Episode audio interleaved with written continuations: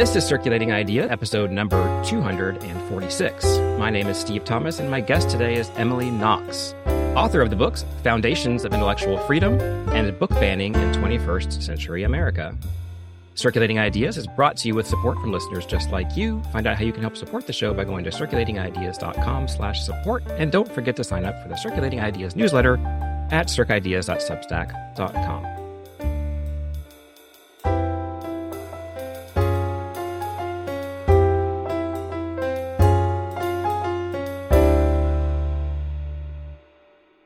Emily Knox, welcome to Circulating Ideas. Hello, thank you for having me. So you're now an associate professor at Urbana-Champaign, but how did you get interested in the library field in the first place?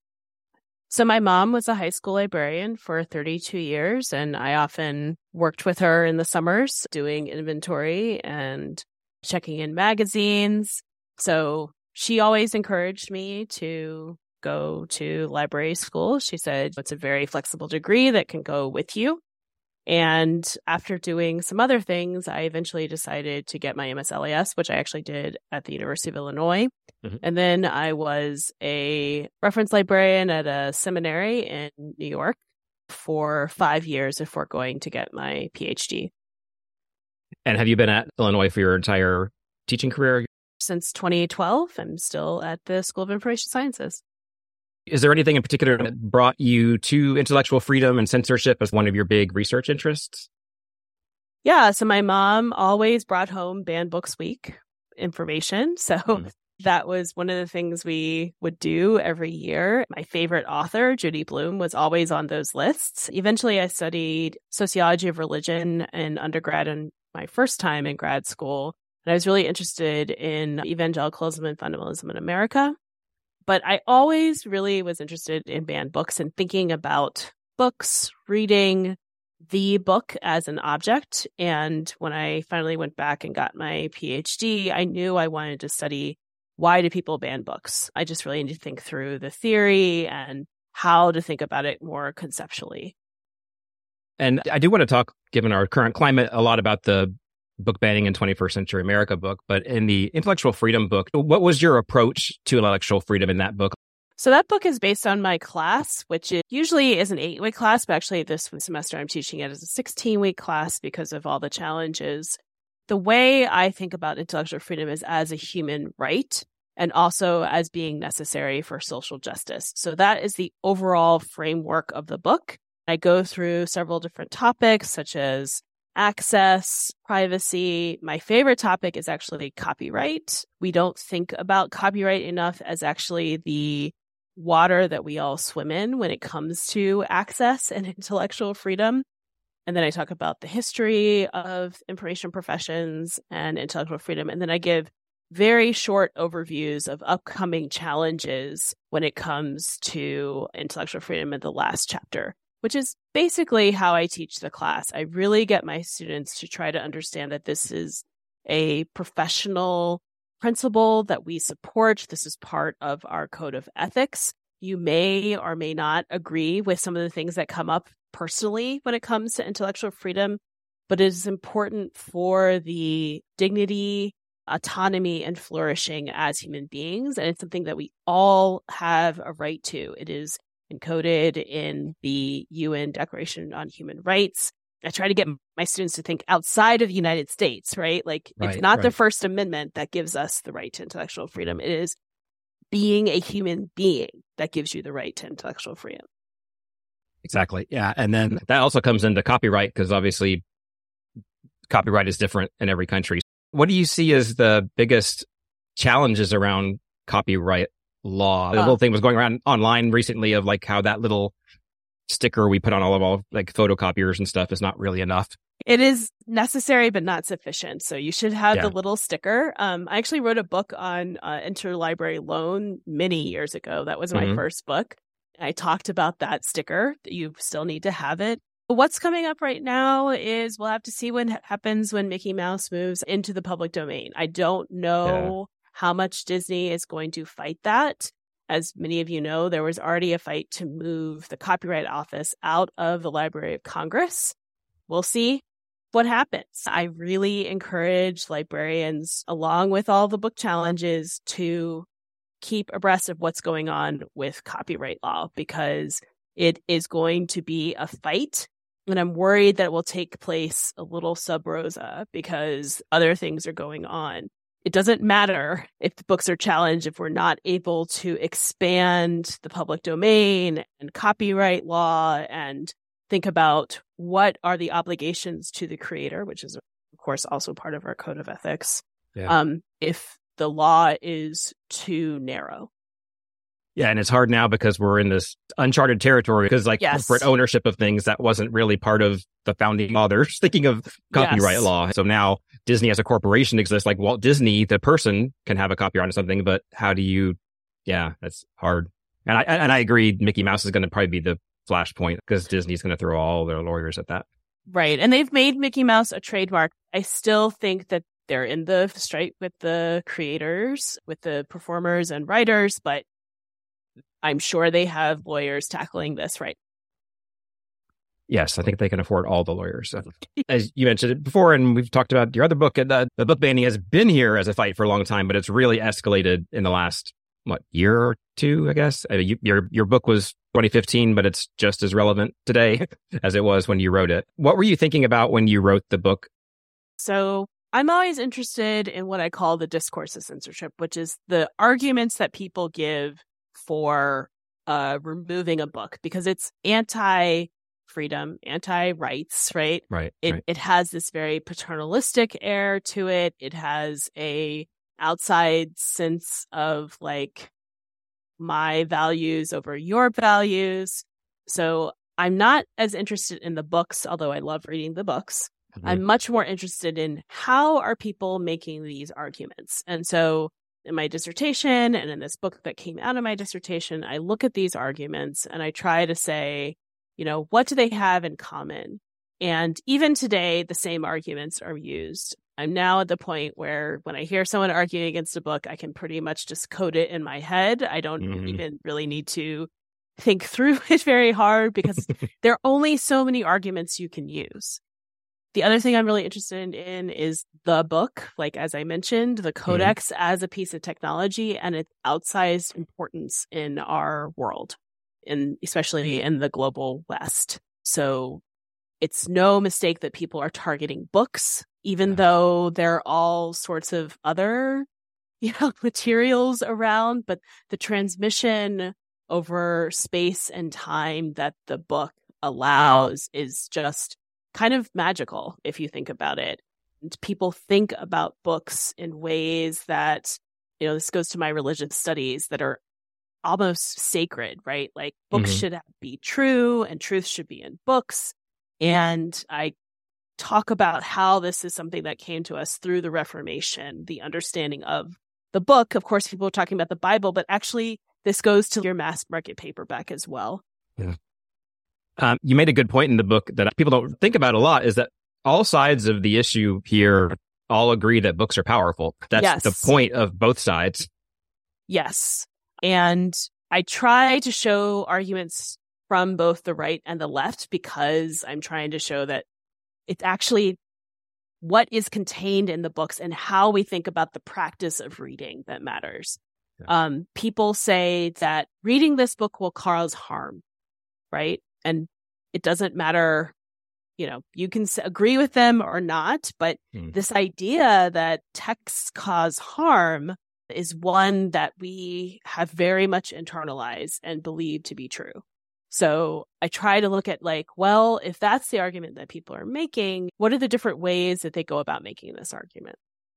Yeah, no, and I think that, and that's a good approach to it, and it makes your book different from other ones. Like a lot of other ones are talking about it from purely kind of an intellectual freedom point of view and pushing it from that way. But you were really trying to understand the other side, and I think you have to understand the other side of people who want to ban books to understand how to respond to them. Because if you're just going to yell that they're Nazis at them, then they're obviously going to shut down and not respond to you.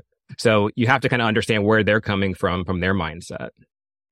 Yeah. And I actually try to get people to understand that we all engage in censorship practices, right? Um, this is what I call it in my newer book.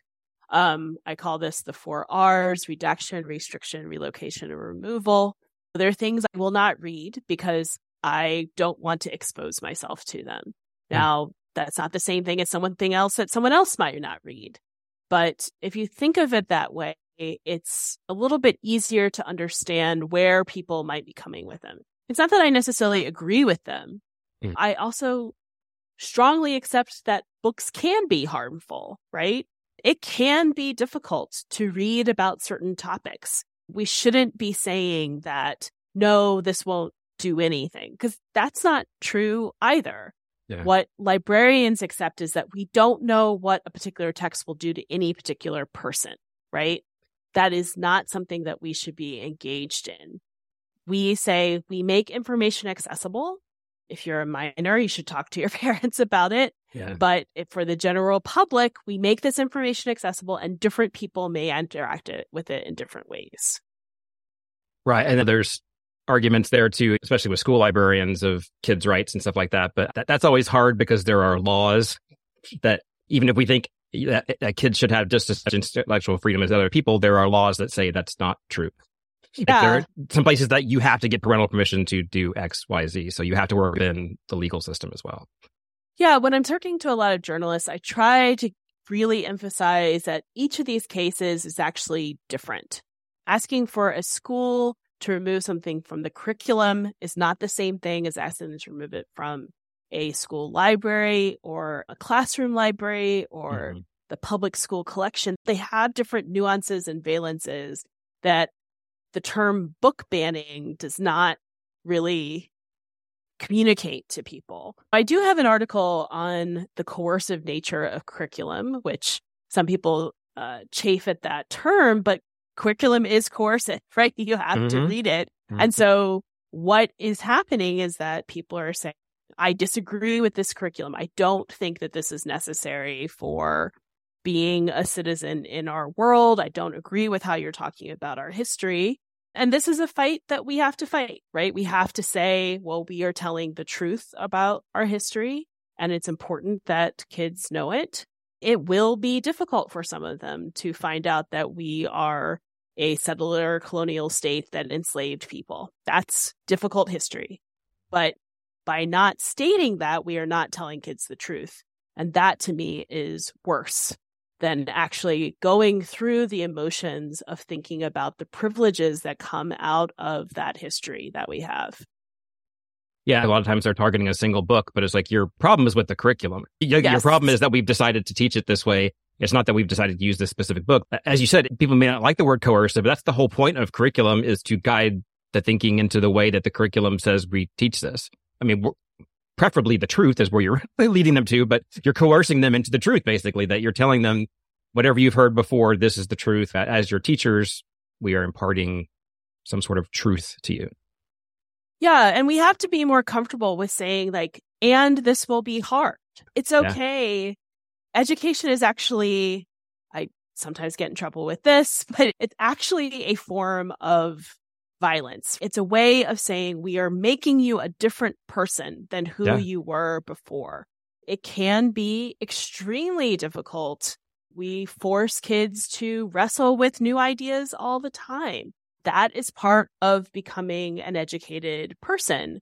It's part of growing up. I don't think that we should pretend like these aren't difficult topics. Like mm-hmm. that is not what it means to tell the truth about history. This is easy and everything is all better right now. We should say, no, this is going to be difficult for kids to learn about. And yeah.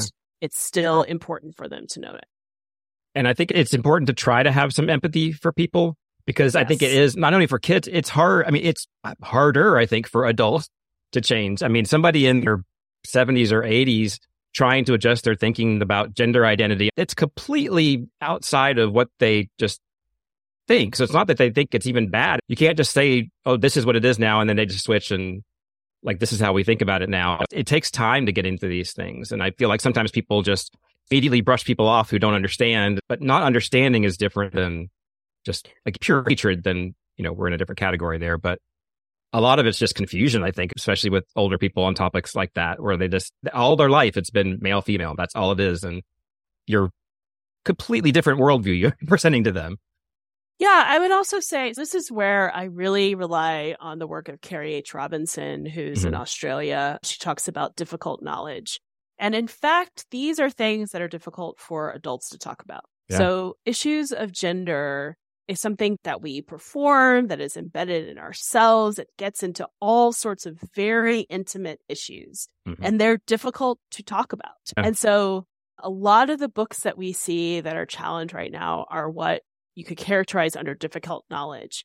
Now, what Kerry Robinson says is that it's still necessary to not censor this information mm-hmm. because you need to have the vocabulary to discuss it. So yes, it is true that there are older people who maybe have difficult to talk about gender, but it's also possible that in fact, one of those old people is trans themselves and mm-hmm. did not have the vocabulary to mm-hmm. describe mm-hmm. their mm-hmm. understanding of their world. And so really thinking about you know, this is Rudine Sims Bishop talking about mirrors, windows, sliding glass doors. A lot of times people think these are only mirrors or only windows, but in fact, what it gives you is more ability to describe the world as a whole. And you may or may not agree with it, right? Like just presenting the information does not mean that you'll be like, and this is how the world is. You may not feel that way, mm-hmm. but that doesn't mean that it should be taken away from you.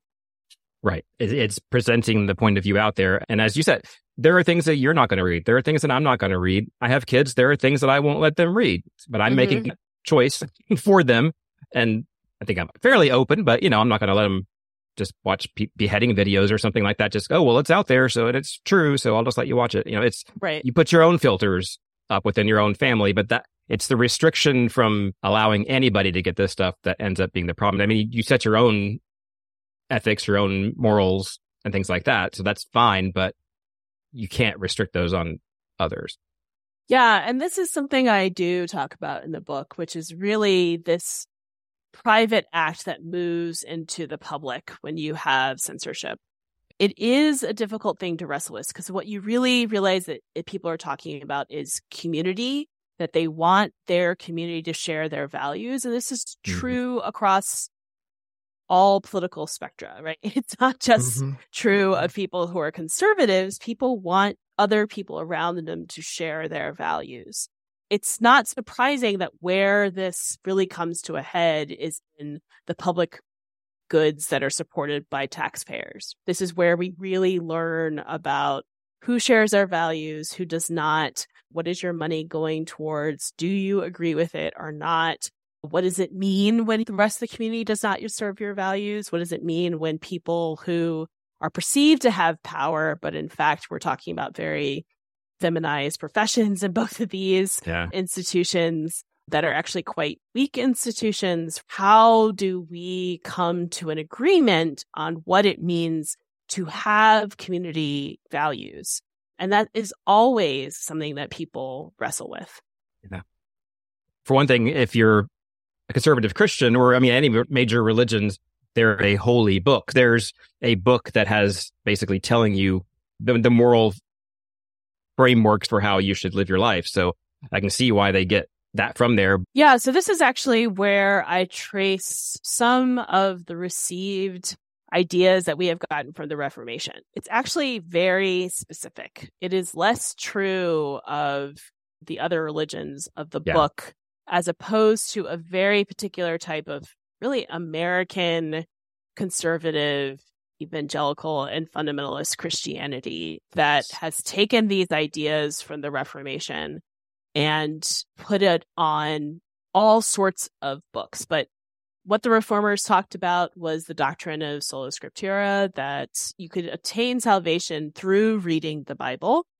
And also that there is the priesthood of all believers, which is that there's no one between you and interpretation.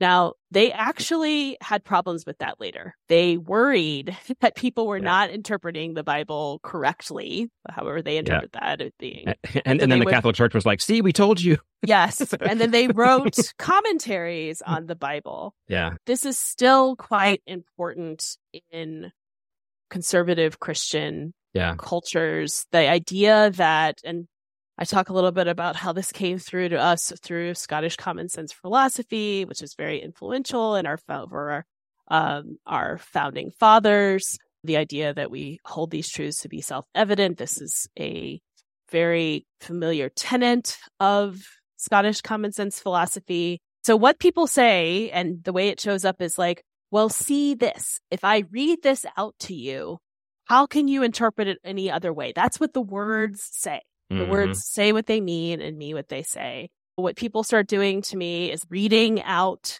passages from All Boys Aren't Blue. And they're like, how else can you interpret this? And you're like, well, you're actually reading a passage where George was assaulted. You're talking about a horrible thing that happened to another person, and they are telling their truth. So I am actually interpreting this much differently than you are. I try to trace that over time. My favorite one, actually, I'll just say, is that we started reading silently in the medieval ages. And a lot of arguments that people use are well, you can't read this aloud in a classroom because you would be charged with child endangerment or mm-hmm. something. And so the reading aloud argument comes up all the time. It's just one of mm-hmm. my favorite things to see because it's actually something that we always used to read aloud. Reading aloud is important because people know what you're reading, they know where you are in the text, they can interrupt you and tell you what the correct interpretation of it is. This is really where I'm trying to understand of what it means to read. Like, how do we understand mm-hmm. this really powerful practice that we engage in? And how do we describe it? Because it's actually difficult to talk about what it means to read. So I'm trying to get closer to what that means. Yeah, I grew up Christian because I'm a white middle class person in America, as most of those people do.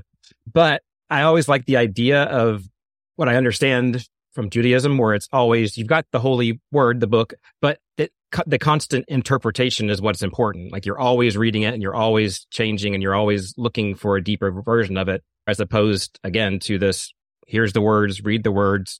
They don't mean anything other than what they say exactly.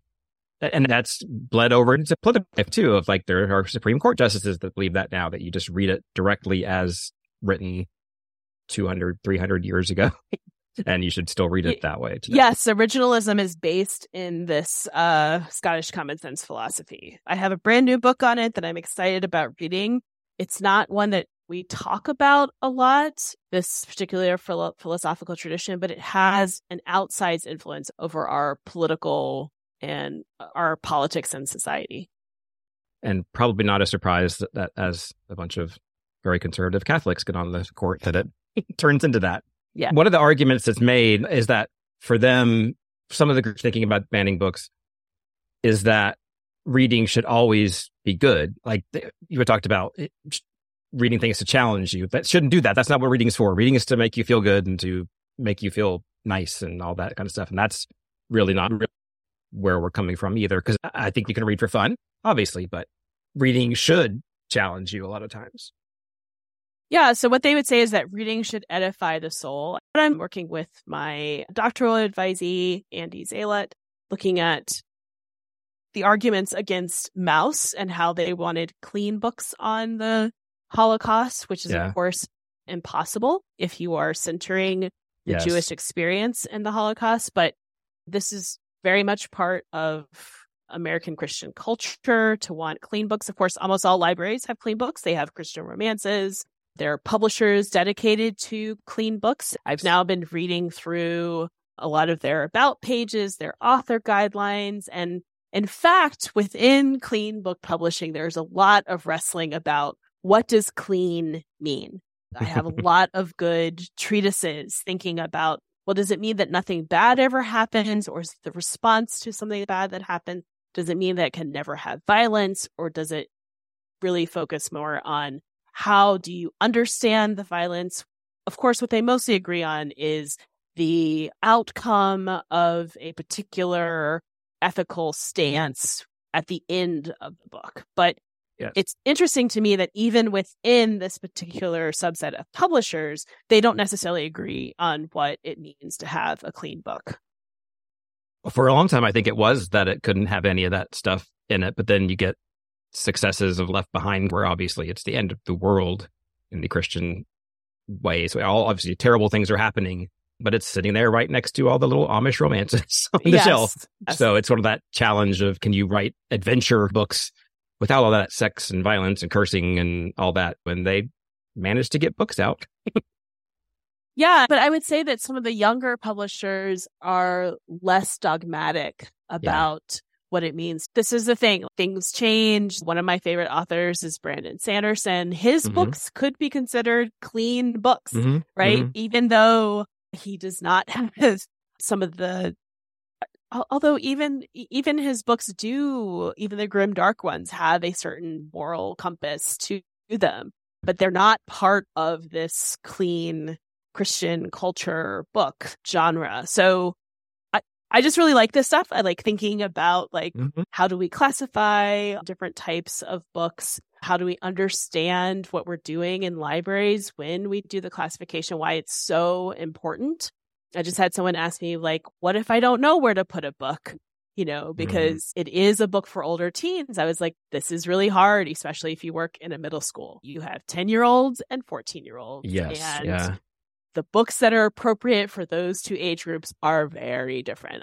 People do not understand how difficult it is to provide reading for kids who have not yet hit puberty and are already through puberty. I I mm-hmm. can't imagine being a middle school teacher or librarian. It seems like it's just a a lot of drama every day and also how do you reach all of these people in this these very different points of their lives a lot of these reasons that you go into of you know why people say that they're wanting to ban books that there are people who are of course i don't know if they're true believers maybe not the right word there but they actually believe this like that is why they want these out of here because they really believe that if their child reads this book they're going to turn gay or whatever reason that they have but then there's the political reasoning behind it who are pushing this up and that's why it's such a big deal now because here's a culture war thing we can ramp up. So that's always even more problematic because they're pushing it.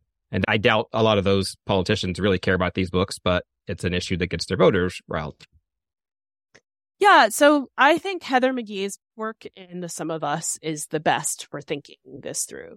We are really in a fight about public services public goods in this country. As we become a majority minority country the public has radically changed. And in fact people in this country under the age of 18 are already majority minority are older generations willing to spend taxpayer money to support those kids to have the same goods and services that they had. Heather McGhee talks about how so many things are in our country are um, the outcome of racism, of Jim Crow. And we really see this when it comes to schools and libraries.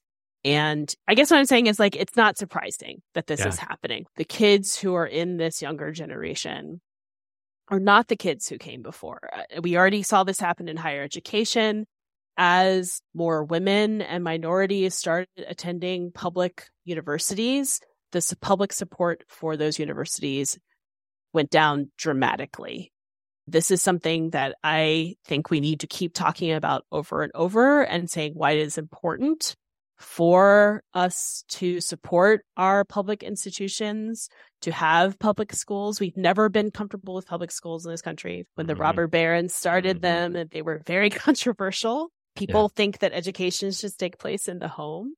Libraries are one of the last places where uh, it's so magical. I mean, I just moved and I walked into my new library.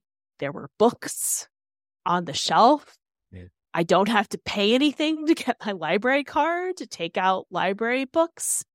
There are so few places like that in our society. No one asked me what I was doing there. You know, Mhm. I could have just sat and looked at the newspapers because they're still newspapers, of course. Mhm. What other place is there like that? People do not always want to support something that is so open to everyone, no matter who they are. I just highly recommend The Sum of Us by Heather McGhee because she talks about the history of why we are like this as a society. And she goes through many different things, talking about healthcare. And she has the famous example of the public pool that was closed yeah. rather than be integrated. Yeah, I just, I just read something about that recently. Yeah, that the public pool is not a thing because now people in their little HOAs in their neighborhoods and their yes. gated, gated communities, they have their pool and then they close their gates and they don't have to go to a quote unquote public pool anymore. And public pools obviously have some, there was a lot of racial stuff going on with that in the middle part of the 20th century as well of like, I can't get in a pool with a black person because they're whatever. You know, it's just yeah. one of those spaces that was just, uh, when you think back to it, it's like, it's hard for me to grasp sometimes that the world was like that, like not lo- long before I was born. That and like the whites only water fountains and stuff like that. Cause I grew up in the South. So I mean, like all this stuff would have been around me 30 years earlier before I was born. And it's just sometimes you're ba- baffled by how quickly the world can change. But I think one thing to remember is that there are people who still live in worlds like that. It might not be codified into law, but yeah. we still have students at University of Illinois who have never been in a class with a non-white person. Mm-hmm. They yep. come from the very small towns around us, or even some of the small towns in southern Illinois. They've never encountered people who are not superficially like them. Yeah. And so if you think about that, then it can be jarring for people to suddenly be in a place where there are people from all over the world who are mm-hmm. in class mm-hmm. with them. And I think we need to be aware of that, that there are people who are not comfortable with that. We have to do what we need to do to make sure that they understand that white people are not the majority of people in the world and yes. will yes. not be the majority of people in this country.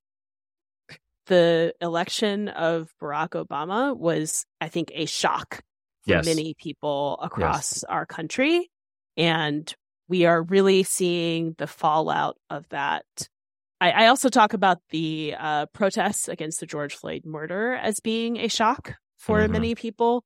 Those mm-hmm. happened in those very small towns that I was talking about, yeah. uh, often run by young people and led by young people. Mm-hmm. Um, and so you would have all white protesters in these tiny towns walking around their courthouse in the middle of the square. And mm-hmm. I think a lot of parents were like, where did this come from? How did my children learn about this? I've never trained them to be protesters. So all of these things are coming together at once, and we just have to see what comes out of it. This type of reactionary politics, the reason why people are targeting public schools and public libraries is because they are so local there's not much you can do on a national level or even yes, your state right. level, but you can show up at your local school board, your local pu- public library board and say, I don't like this. Mm-hmm. You're thinking I'm going to start small and then go big. If I make this change in my community, then maybe it will move out from my community and yes.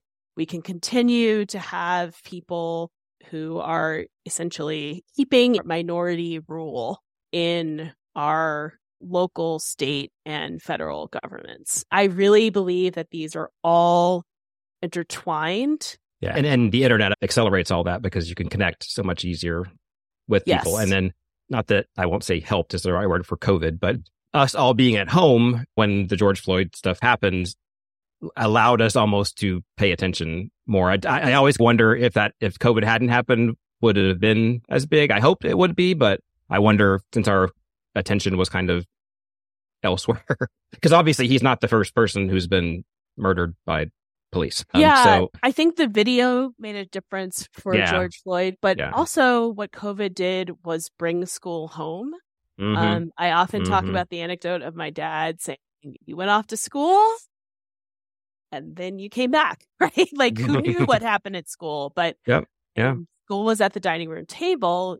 People really heard how pedagogy has changed, how there's social emotional learning in school. I think a lot of parents were not aware of the changes in educational practice over the last 20 or so years. And I think a lot of them were very upset about it.